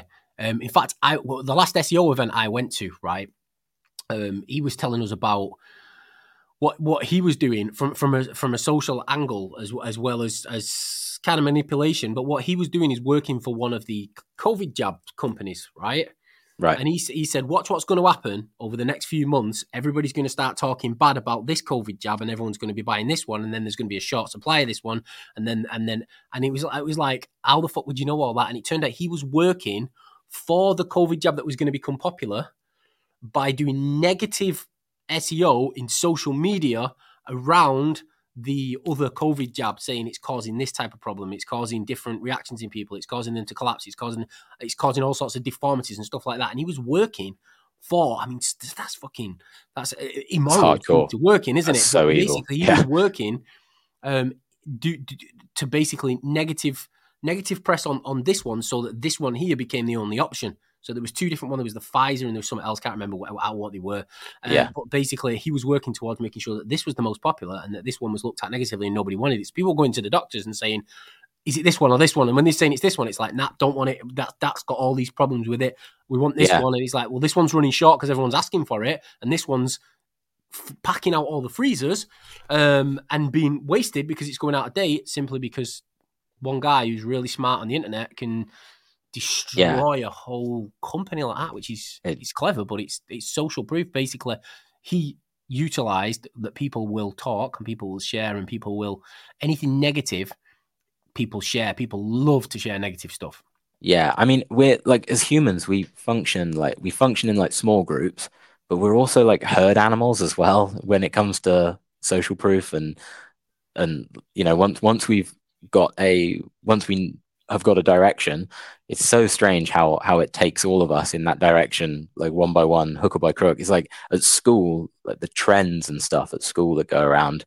You know, you see other people addressing a certain way, so everyone starts dressing that way, and that you'd think that maybe that would happen when you're like a young like a young child or maybe when you even if you're an adult but teenagers are like the they are like the most counter you know they push back against everything they don't follow they hate conformity they hate they hate um you know "Oh, I, I do my own thing but as soon as there's a bit of social proof that you know xyz is the done thing they all just follow it it's really strange i think that um that's why we have to be really careful with the kind of things that we promote on TV as And being promote to our kids. I mean, uh, my my son is eleven or twelve or something like that. Yeah.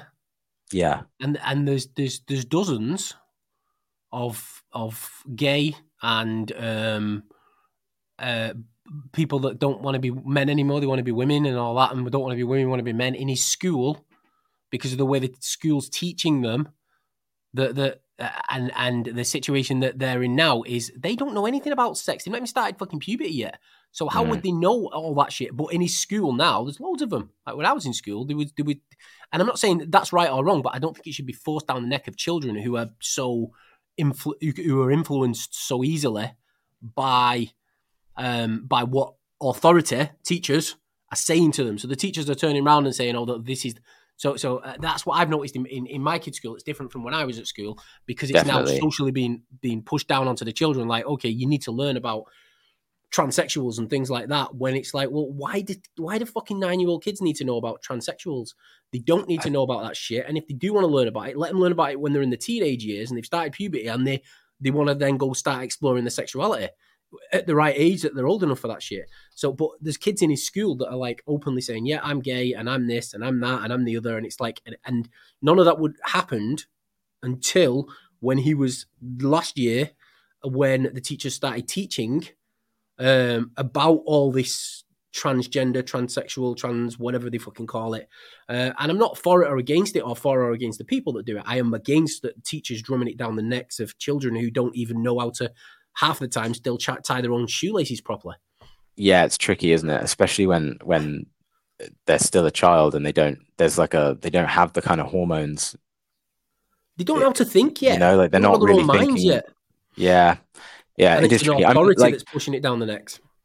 Right, and it's it's good that these there's more awareness of these things so people who are you know are suffering and are in you know feeling like a black sheep and feeling like left out it's good that they are able to feel like well you know i'm not actually that different. I have some representation but i think there is a difference. There's definitely a, a line that has to be drawn and it will be drawn i think soon. I think it's going to be forced to be drawn somehow.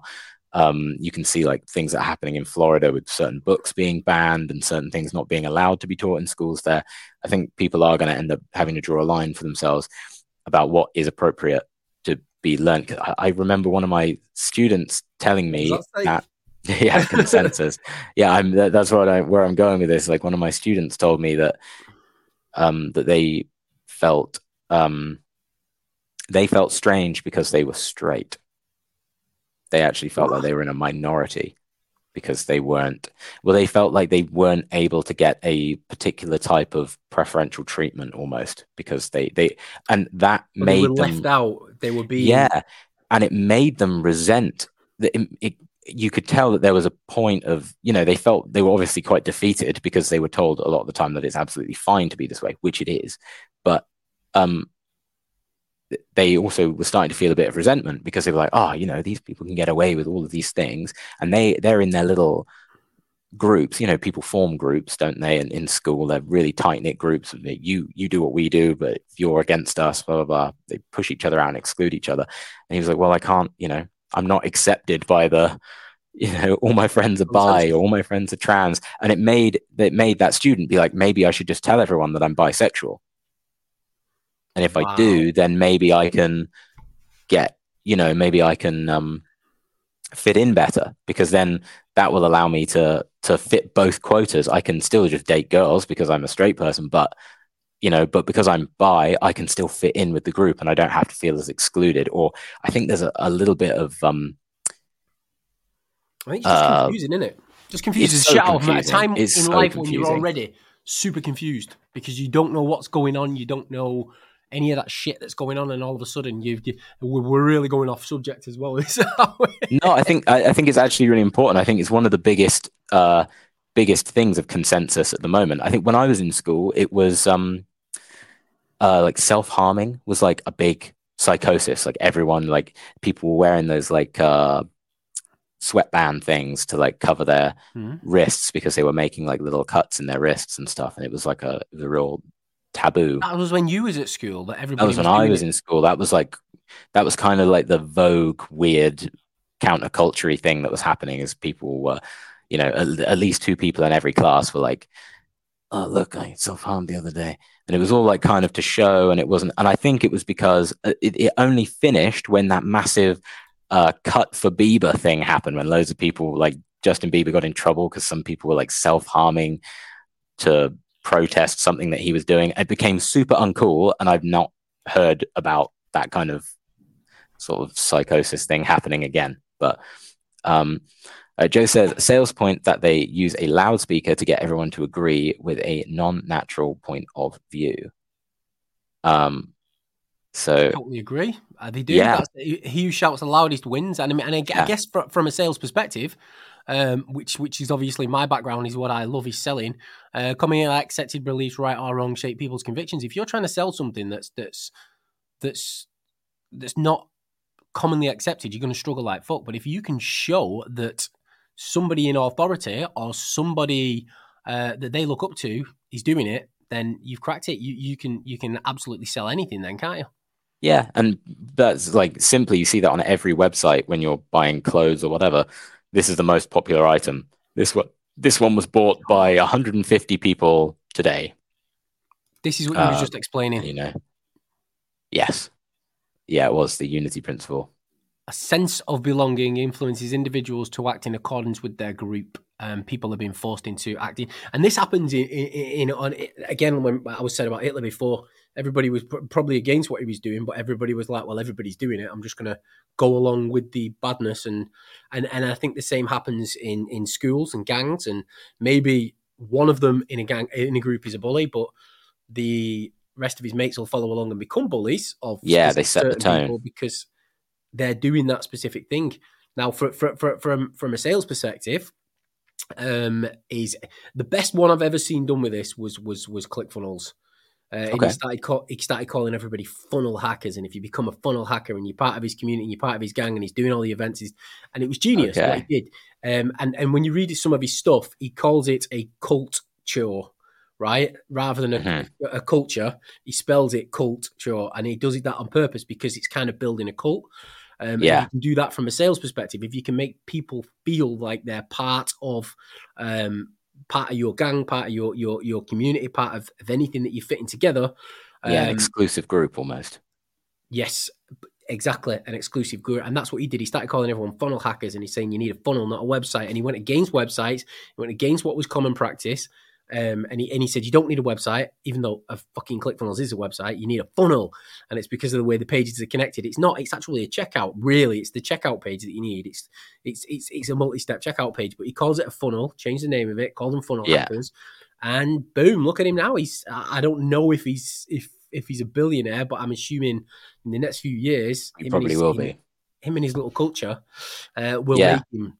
I thought, especially I've noticed recently actually he's starting to do things where he's not as involved in the business and not as not as foot, front facing because he was the company. So I'm assuming what's happening is he's now slowly stepping away from being the front guy, so that when he does do his exit and takes away shitloads of money from it and sells out, um, the company can still run and profit and make money. Yeah, it's not going to suffer. Yeah, I thought um, Apple is a great example of the unity principle. Like people who use Apple, the, the way that everything is has like cross functionality you know your iphone and your mac and your you know all of these things are going to work together and i think that that means that you exclusively buy apple so you only get into you, you know and, and, everything you have works really well with other people that have apple Do you know how they did it in the beginning too. they don't remember it but at the beginning um, what they did is they did an advertisement um, and it was basically showing that nerds use Macintosh, mm-hmm. cool type surfer type dudes uh, use Apple. So if you want to be one of the cool kids, if you want to come and be part of our gang, the cool kids gang, then you need to use Apple. Yeah, it was kind of like a hipster style thing, wasn't it? It was like, yeah, yeah. This and they made you they made you cool if you used Apple. Uh, we have already gone way over what we would normally do on this, and we've still got tons of points to go. So let's have a look. Scarcity. The threat of okay. loss or rarity compels people to act. Yes, definitely. Um, so uh, if you know only a few items left in stock, for example, you'll see on a website or selling out really fast. All of these things compel people to be like, yeah, okay, I need need to get this. It scarcity comes from a very. I think this is one of the most. I think scarcity is the most primal drive that that the influence taps into because uh, go on. You, you I, I heard an example of somebody who sold cars, and I can't remember who told me about it. Right, but using this, this was this was the best example I've ever seen of, of using scarcity. Uh, and what, what he did was, is he used to he used to buy a car every week, and I'm not sure if I've read it in a book or if somebody's told me about it. But what happened is the guy used to buy a car every single week, um, an old an old car, polish it up, paint it, do whatever needs to be done to make it worth selling. Then he'd advertise it, um, and then he'd arrange all the appointments for the same time, mm-hmm. so that he had five yeah. or six people turning up to buy the car. Um, and what would happen is they would would obviously someone would turn up and they're like, "You're gonna have to wait. This guy's turn up first. He's he's easier if he's got his first refusal."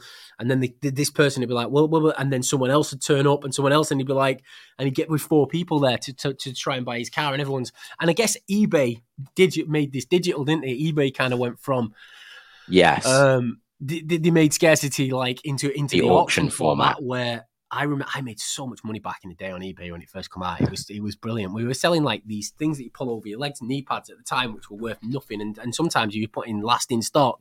You were getting yeah. like fifteen quid from them, but back in the day they were probably worth about a fiver if they could go to a, a, a chemist and buy them for a fiver. Um, and yeah. we, would get it was great. Love that shit. It's crazy what it does to people. And yeah, Alden's right. FOMO, the fear of missing out, is uh, it can really cause a, a crazy reaction in people. Sometimes, like, it can cause a, a violent reaction in people. If you look at um, uh, Black Friday, for example, and they put a certain amount of deals um, you know, we've only got a few of these items and they're going to be really, really low price. People queue up uh, outside in massive hordes. And then as soon as, as soon as, uh, you know, we like to think of ourselves as higher beings, humans, don't we? Like, yeah, yeah, we don't make these, these errors that little animals do and they don't think like we do. And then you watch a Black Friday sale and you're like, oh my God, like this is, we are just monkeys. Like, this is outrageous. People just fighting each other. Um, uh, for stuff that they don't even want. That's the crazy thing is that they don't even want this. They don't need it. They don't want it. They just see that it's about to disappear, so they just grab for it. Um, they it said that make feel any better. No, no. It was a great ex- example of that. In fact, I think this is more con- consistency, but, but this this is this is like a scarcity one. What they do, the big supermarkets, what they do is they'll advertise um, a product at Christmas, right? All over the thing. PlayStation do it every single year. Every time they release a new PlayStation, this, it's never in stock, and it's never in stock, and then everyone's desperate to try and get them. But what mm-hmm. what what big uh, big department stores do that sell all, all the best toys and they advertise on TV and stuff is they advertise a toy that they know they're not going to have till January, and they advertise it loads up before Christmas. So the parents are like, "Okay, I'll get it, I'll get it, I'll get it." Yeah. And then they go to the shop to get this toy for the child, and obviously it's not available. So what they do is they end up spending a load of money for Christmas on stuff that's comparable with it to make up for it. After Christmas, the toy's released and they re-advertise it, and then they sell it. So what they're doing is they're doubling up the sales because they know nobody wants to purchase January, February after Christmas. So they advertise something they know they're not going to release until January, or February, and they and they and they kind of make a consider. The, the parents turn up, make a consideration for it, and then after, uh, the parents um, end up going back and buying the toys in the January or the February and, and spending twice as much. Yeah, so they've used the commitment and scarcity to like I think scarcity is the most powerful sales tool on the planet. Yeah, yeah, it's it's crazy. Like I was saying before, it's like really deeply ingrained in us to like if a re- if a, if a resource is disappearing, you have to be the one who ends up with that resource because it can mean life or death. But imagine if scarcity wasn't talking about toys or it wasn't talking about Black Friday sales. What if it was water? You know, your primitive brain isn't something that can differentiate between that. And the the scariest part is that it will be water because we know that water is running out. We're we're running out of, of clean drinkable water in the world, and are we really? Well, yeah, they say that other future wars will be fought over water rather than than right now we're fighting well, over oil. Can't they, t- can't they can't they make drinking water out of the sea yet?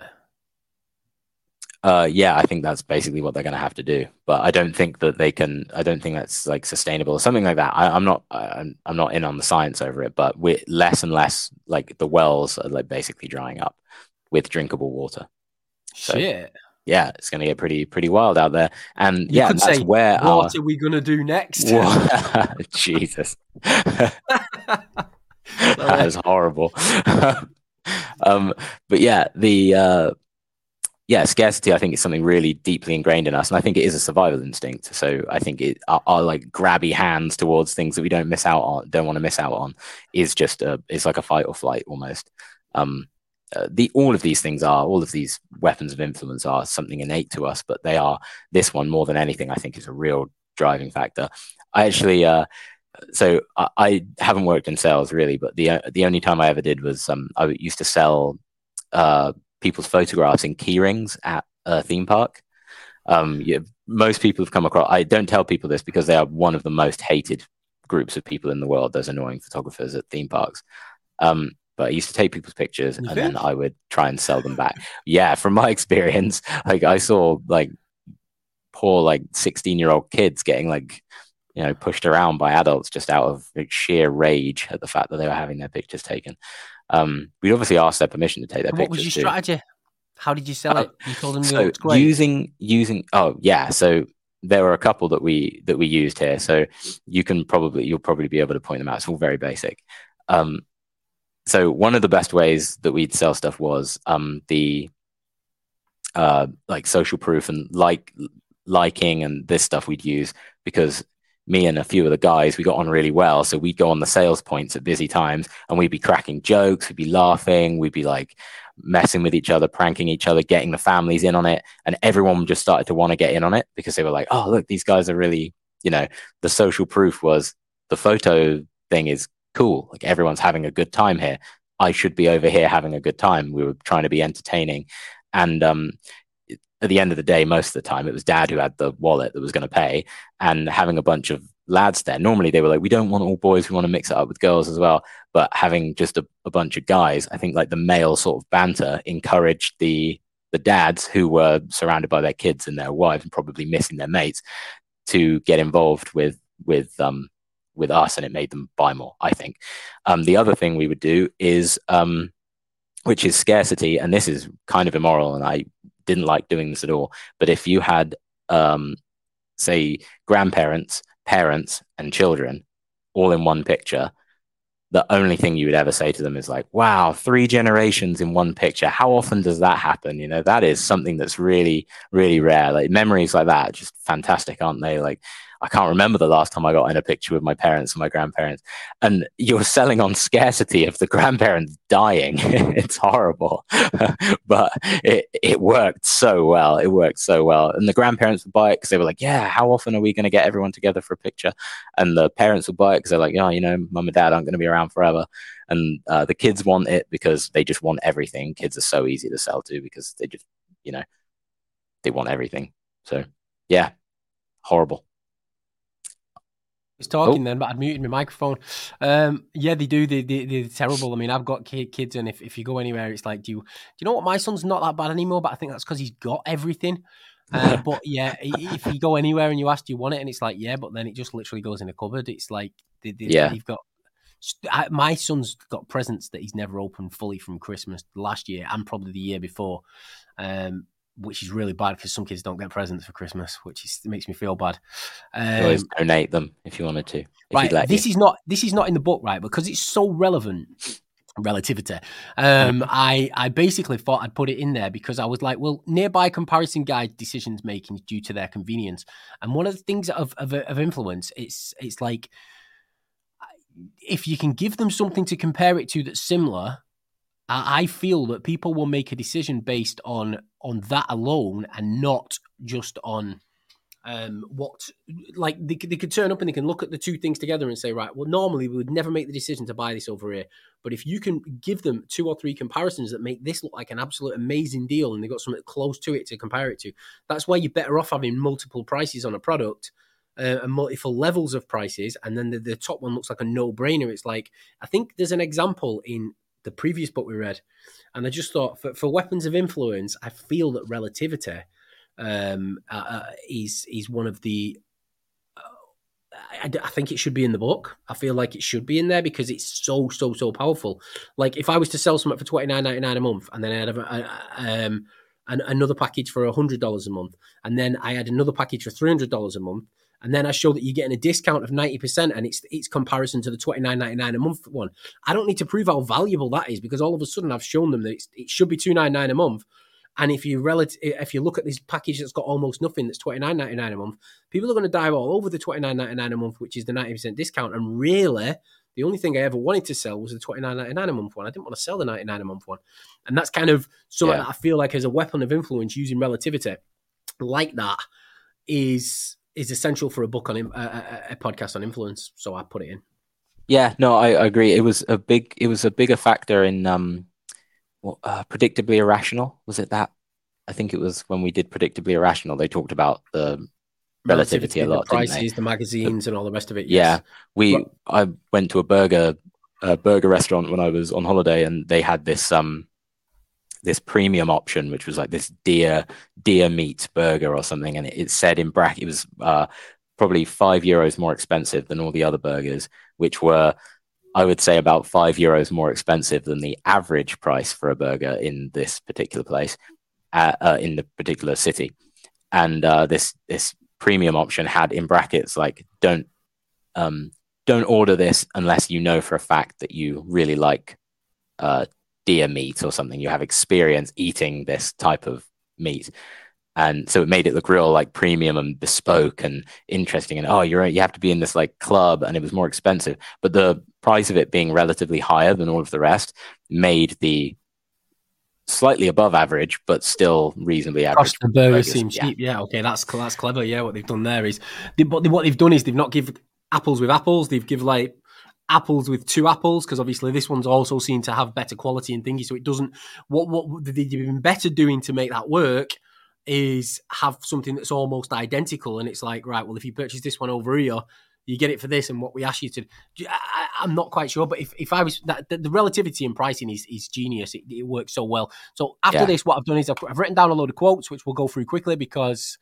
Um, so quote number one is we instinctively dislike bearers. I don't even know if I've spelt that right. Of bad news, regardless yeah, of their it. role in it. If you know your best mates uh, if you know someone's cheating, don't grass them up. no, don't do it because it'll then be in your fault. Yeah, and this this is something that this is basically something I've, I've read from getting in with what Robert Cialdini's putting across. But I thought it's a, it's a good quote. Uh, we instinctively dislike bearers of bad news, regardless right. of their role in it. That's why weathermen get threats. Yeah, they do, and people want to kill them because my, my dad has a lot of these have has had a lot of these situations. He remembers uh, there was a, a, point where unfortunately um, a young person had had died in an accident um, in the home, and um, they, no one had been at fault for this accident. It was very unfortunate. It was a freak accident, and um, obviously extremely sad. And he had to speak to the parents and all of these horrible things that you have to do when you're in a responsible position like that and um, within like I don't know two hours, the entire street was in a semi riot at the police for no reason other than that they had come to this horrible, horrible accident and basically had to explain, like, yes, this person has unfortunately died, and yes, it's because of this. And they had obviously the police had no role in it. it was, this was a domestic accident that happened inside the home, but there was almost a riot on the bank uh, on the back of them just being there because they had to tell people the bad news. People were going, "What's going on in the house?" Oh, you know, there's been an accident. Blah, blah, blah. So Suddenly, they were the you want to be liked, enemy. Don't, don't tell people. Who puts yourself in a position of to giving it away bad news. Quote yeah. two was re- requests uh, accompanied by reasons are more successful. People prefer justification. Now, um, with, with with this, there's an example in the book where they queue up for a um, a printer, somebody turns up and says, uh, "Do you mind if I push in front because I'm really in a rush? I'm going to miss the bus or something like that." They give a justification reason, and then they try the same thing. Like something like ninety something percent of people let them push in. Then when someone says, "Do you mind if I cut in?" and they don't give a reason, people are like, "No, fuck off," right? But yeah. then when they turn around and they say, uh, "Do you mind if I push in because I want to give copies? I want to make copies," and that's it. They don't give a justify a, a, a proper reason. There's still almost as many people let them push in. So yeah, they reckon the word because has got a lot of power in it uh, especially yeah. when you're trying to make money through sales. I love that example. Yeah, really true. Quote, quote. Uh, I'll, I'll, stop saying the number. Uh, things gained through effort are valued more than those acquired easily. Now, if you ever get children, if you spoil them, if they're spoiled little bastards, then it's your own fault that they're spoiled little bastards because you don't make them work for anything. My kid is spoiled, and it's my own fault. No, he's not. He's a lovely little boy. Uh, but I, I guess people don't if you've got somebody who's naturally gifted like mm-hmm. naturally gifted as a musician as a footballer as anything like that they will um will waste it whereas somebody who's got to really really work to get anywhere in life they appreciate everything because they've worked their asses off to get it It's yeah of... true and, and also it shows how uh, like the titles like you were saying doctors and stuff like that have that authority just by having doctor or PhD or something like that, it is valued because you perceive that it must have been a lot of effort to get that. Um, whereas if they'd known that they'd just bought the title online by doing a course on, I don't know, Reiki healing or something, they'd probably be like, hmm. Doctor of Magic, yeah. Yeah, exactly. By appealing to people's ethics, we can persuade them to comply. So basically, if people believe that they're a certain type of person, that it, ethically it's right or it's wrong to do what you're talking about, if you can find an angle in to get them to do something which which goes towards how they see themselves as individuals, yeah. then you'll be able to talk them into do stuff. Yeah, he gives an example in the book about um, uh, driving safely. Right? Is it driving safely or Ah, uh, no, it's be- the beautification of California. That's what it is, isn't it? Like the he hands a they send a notice around, and people have to people sign it or whatever if they want to make California more green and have less roads or something, and then. Uh, but that's not even a real pe- petition. The next petition that comes is about uh, driving speeds, like taking the speed limit down. Is that what? Yeah, what they do is they get they basically ask them first. Will you put a small sticker in your window? Um, yes, that's it. Yeah. Certain estate they say, well, you put a small sticker in your window to say that you you support driving safely. And in another estate they don't do that.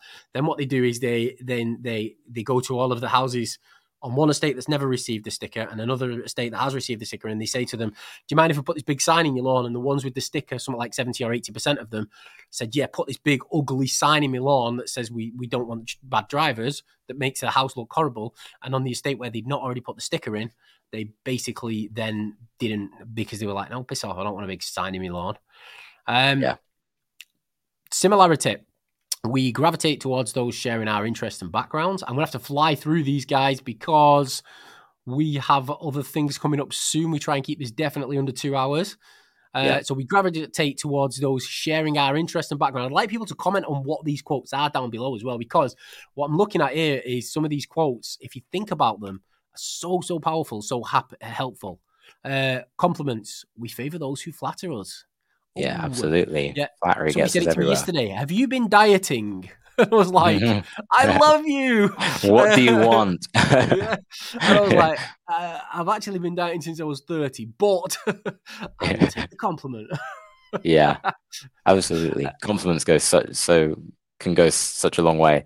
Uh, it's, it's always good to like find something that's that you like about someone, e- even if you don't even particularly like the person. Um, it will make them like you a lot more. Collaboration, joint efforts towards common goals, foster comfort. Now, with this one, I'm basically trying to. If you've ever been into a, if you've ever done a team sport and you've ever done a solo sport, this is super, super relevant. Like, like obviously you've done fighting, I've done fighting, um, and the, it's like you're you're in it by yourself. You're turning up by yourself. You're going in the ring by yourself. You're fighting a person who's also doing it by themselves. Whereas if you've got a football team behind you, slapping each other on the back and saying, "Yay, we're gonna kill this," it, it does. It, it, makes you feel a lot more comfort. So, find yeah. people I've got tons of these here. I need I... to fly through these quick. uh, association. We link pleasant sights like models with associated products. So if you can get someone who's hot to advertise your product, or mm-hmm. especially mm-hmm. if you're selling um, like uh, something. I'm not going to go there. I was about to say something that probably get me in trouble, so I won't. Um, like you haven't already in this podcast. Yeah. uh, physical attractiveness. We wrongly think good looks indicate other positive characteristics such as honesty, humor, and trustworthiness. Like we were saying earlier, yes. Good-looking people, people perceive them as, as nicer people, which is is terrible, and it, and it's kind of almost a form of racism towards ugly people. Uh, but we don't know we're doing it. Uh, we see attractive people as less evil, um, and, and, they and they get lighter sentences in court, and attractions are viewed in less serious. Yeah. So, so do you think that's that do you think that's why women get less? They're normally sentenced to less uh, time in, in jail than men. I, I, guess things. it depends if it's a woman or a man as, as, a judge, but maybe there's more male judges than females. I don't know. Yeah, I would say there probably is. That, Plus, that, men, men, men, are generally violent and vicious and shit like that, aren't they, as well? So well, yeah, but I guess that's the uh, the thing. Um, so Alden says most of this is common sense, but you don't think about it until you hear someone else say it out loud or read it somewhere. Exactly. Totally agree. That is, that's now the main thing I've taken from this book, to be honest. Right, we see attractive people less. That was evil. the last one. Yeah, that one. People will resist giving up previously granted freedoms, and I put inch mile at the end. And the reason yeah I've done this is when you, when you give someone something, you say if you give them an inch, they take a mile. Yeah, and it, and it's true. Um, and it's like this was another thing that made me think back to the Roman times when they had a lot of slaves and things like that. Is mm-hmm. they never had anything, so they never tried to take it. But as soon as and and they also a, good point to to, to uh, look at here is when societies have had a high usually governments are overthrown and stuff when everyone's at a high standard of living and all of a sudden they go into a huge recession and everyone's struggling and thinking they're all pissed off because they feel like they're owed a better living yes um, So and then also like, "Fuck this, relativity. taking this away yes yeah because you you look at that that kind of thing i get yeah definitely People's perceived importance increases their level of influence. And we talked about that earlier. So, authority, build authority, guys. If you can become an authority in any subject, use it. Use it like a motherfucker because it's it's valuable as fuck. and you can now because you can do it all online you don't necessarily have to go to a crazy amount of schooling and mm. stuff We should prioritize utility over rarity when buying items. Without use, rarity is irrelevant. FOMO. so, as you can see, I've got three separate sentences in one comment there. But basically, what I'm trying to say is if you're looking at something and you're going to bid on it or you're going to buy it just because there's only one of them, think to yourself, what the fuck am I going to do with it later? Is it really something that I really want or is it just something that I, is my ego telling me I should own it? Because if it is, probably don't really want it. no Uh, brains prefer shortcuts, which can be manipulated. Um, this is a huge subject on its own. I'm not even going to go into it, but this is, yeah, we, they call them automations in that predictably irrational book, which is basically people automatically do things that can be manipulated against if you understand the way people react to things. If you understand how 90% of people react to certain situations, you can use those certain situations to manipulate them. Uh, Yep. We feel compelled to repay favors. We talked about this earlier. Yep. Uh, starting negotiations with extreme requests can be uh, can earn concessions. Now, the reason I put this one up is basically a lot of people will, will ask for what they want. So if you're selling a car or you're trying to get something for something, and let's say you want four grand for a car, put it up for four and a half grand. Let them Mhm. knock you down to four grand, and they'll feel like they got a better deal. Uh, Definitely. it's- Makes you more likable as well. ext- yes, uh, I, I, I can't believe how many of these fuckers I've done. Scarcity Yeah. increases desire. Okay, we know that.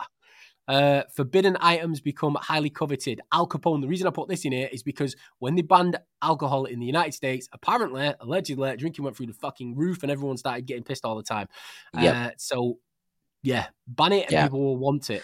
Like Exactly. drugs, I'm, I'm assuming less people smoke weed in California now than before it was uh, legal. yeah maybe potentially yeah We uh, we we strive to honor our commitments. This was um, something where, where if you say it, do it. In fact, there's a chapter in my book on, on if you say it, do it, and, and also own it. Don't be a little bitch and apologize for things that you've said. Otherwise, people will crucify you. Hand-earned achievements are valued more, which we were talking about earlier. People who work hard for something. I put loads of quotes in here, and man, I've gone mental with this. you went In- pretty hard ambiguity, we seek social validation. So if we don't know what to do, then we Yeah. look to others to, to, to, to make that decision for us. That's why social So- proof is so important when you're selling something.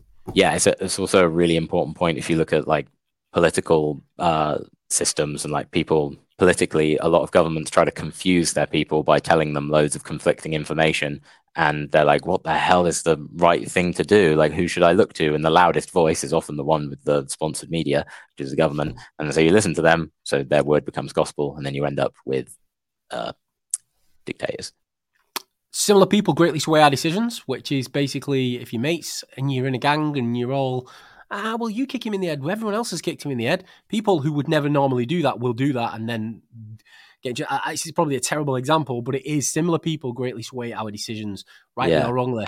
Well, they say if you're Um, trying to sell a car and you see golf clubs in the back, you're supposed to say like, "Oh, you know, like make a comment about playing golf." Uh, my friend who sells cars was like, "Well, I don't know anything about golf, and there's one Right. thing that makes you completely unlikable, which is lying. So maybe if don't like jump to it and be like, no, but "Ah, if yeah, you turn you- around and say, "Oh, if, if you buy this car now, I, I I can get the rest of the afternoon at the golf course," then then there's Yeah. more chance they're going to be, "Oh, he's like me, he likes golf, he Exactly. But then if you start talking But to about they- it, you look like a liar. yeah, and then you go to bits, you look like a liar, and then they don't like you anymore. So you have to be careful with comply that. with those we like and authoritative figures. That states itself. Uh, oh shit! I've got to the last two. Okay, cool. So, why would you not recommend this book? I put these at the end of everything for each week. Uh, or why Nice. would you recommend this book? I mean, I, I am assuming you'd recommend this book because it's brilliant, isn't it? I would. Yeah, I would recommend this book. It's really cool. Uh, to start with, I thought it would be very like it would be sort of designed towards people who wanted to get into sales. Um, and uh, I was very quickly in the first line. He basically says that that's not what it's about, and it's more about avoiding being the victim of of, of scams and people that don't want to, you know. And, and understanding this stuff is amazing. You know, they say, um, what's his name? Musashi says, once you see, once you know the way broadly, you will see it in all things. And once you know what's going on with this, you begin to see it everywhere. It's very cool. Well, my final thought as to why I would recommend this is almost the same as what you've just said. Um, humans use shortcuts that manip- uh, manipulators exploit. To defend against this, we must understand the principles of reciprocity, scarcity, consistency, social proof, liking, and authority. Meaning, if you don't want people taking the piss out of you and selling stuff you don't want, then read this book. But also, if you want to take the piss out of people and you want to sell them stuff they don't want, read this book. It's a yes. cool book, brilliant for any salesman or for anyone who doesn't want to be sold. This is the book to go after. Um, yes. As of next week, as I am now in a rush to finish this. As of next week, we have a new book that we're going to do, which Callum has chosen for us. Do you want to hold it up? Yeah, I can hold it up. You've got a cool little button to make it come up on the screen as well. Button as well that I've figured out this week. So let me first go back to that banner and shut that down with the yeah. final thought. Come over so, here and say, Take over the screen, motherfucker. Boom. There it is. Look at that. So it is the Almanack of Raval Naval Ravikant. Jeez, I'm going to have to learn how to say the name of the book before I even start reading it. Um, but hold it seems... sideways. Oh, hold yeah, I'll do. It. We'll do a comparison. This is a comparison that relates to my free time in the next week. Yep. Uh, cool, man. I'll read that book three have... times, and I'll read another book on top of that one because that's tiny compared to what I normally do. All right, brilliant. Flexing on me, but yeah, no, it's true. Uh, this one should be a lot faster to get through, and um, so I'm looking forward to that. Who, um, anyone who wants to join in should see us here yes. Friday at the same time. We've been on for nearly two hours today, but the, the next Friday, I don't know what the date is, but we'll see. And uh, yes, next Friday at the same time. We start at 10 a.m. UK time. Is it? Oh, we start at 11 a.m. UK time, and we'll be yeah, going we through this book, and we'll do loads of the quotes and that again, and figure out how this works best for us and for you. And I mean, the the, the key to this is we are getting educated massively by forcing Absolutely. ourselves to read amazing books every week. And eventually, we might not do this on books. We might start doing the wide debate on something completely different. It might be, I mean, I'm writing a book at the minute saying there's no such thing as good and evil, which is which is cool. Um, so we may do a week where we just try and find out if there's much good and evil in the world, if, if it's yeah. real anyway. It's and it's it's it's an inspiring process, isn't it? Like reading all of this stuff and finding out new information. do you, do you find that you're changing? It's changing you as a person. It's definitely making me more thoughtful with a lot of things. Yeah. Like I'm really like I was I described probably as quite a thoughtful person to my own detriment a lot of the time, but this is definitely making me even more thoughtful. I just need to get faster at thinking. Procrastination's a killer. Book procrastination, we hate it. Right, guys, we will see you all next week. Thank you very much yeah. for being here. Cheers. Looking forward to it. Catch you later. Bye. Bye bye. Bye.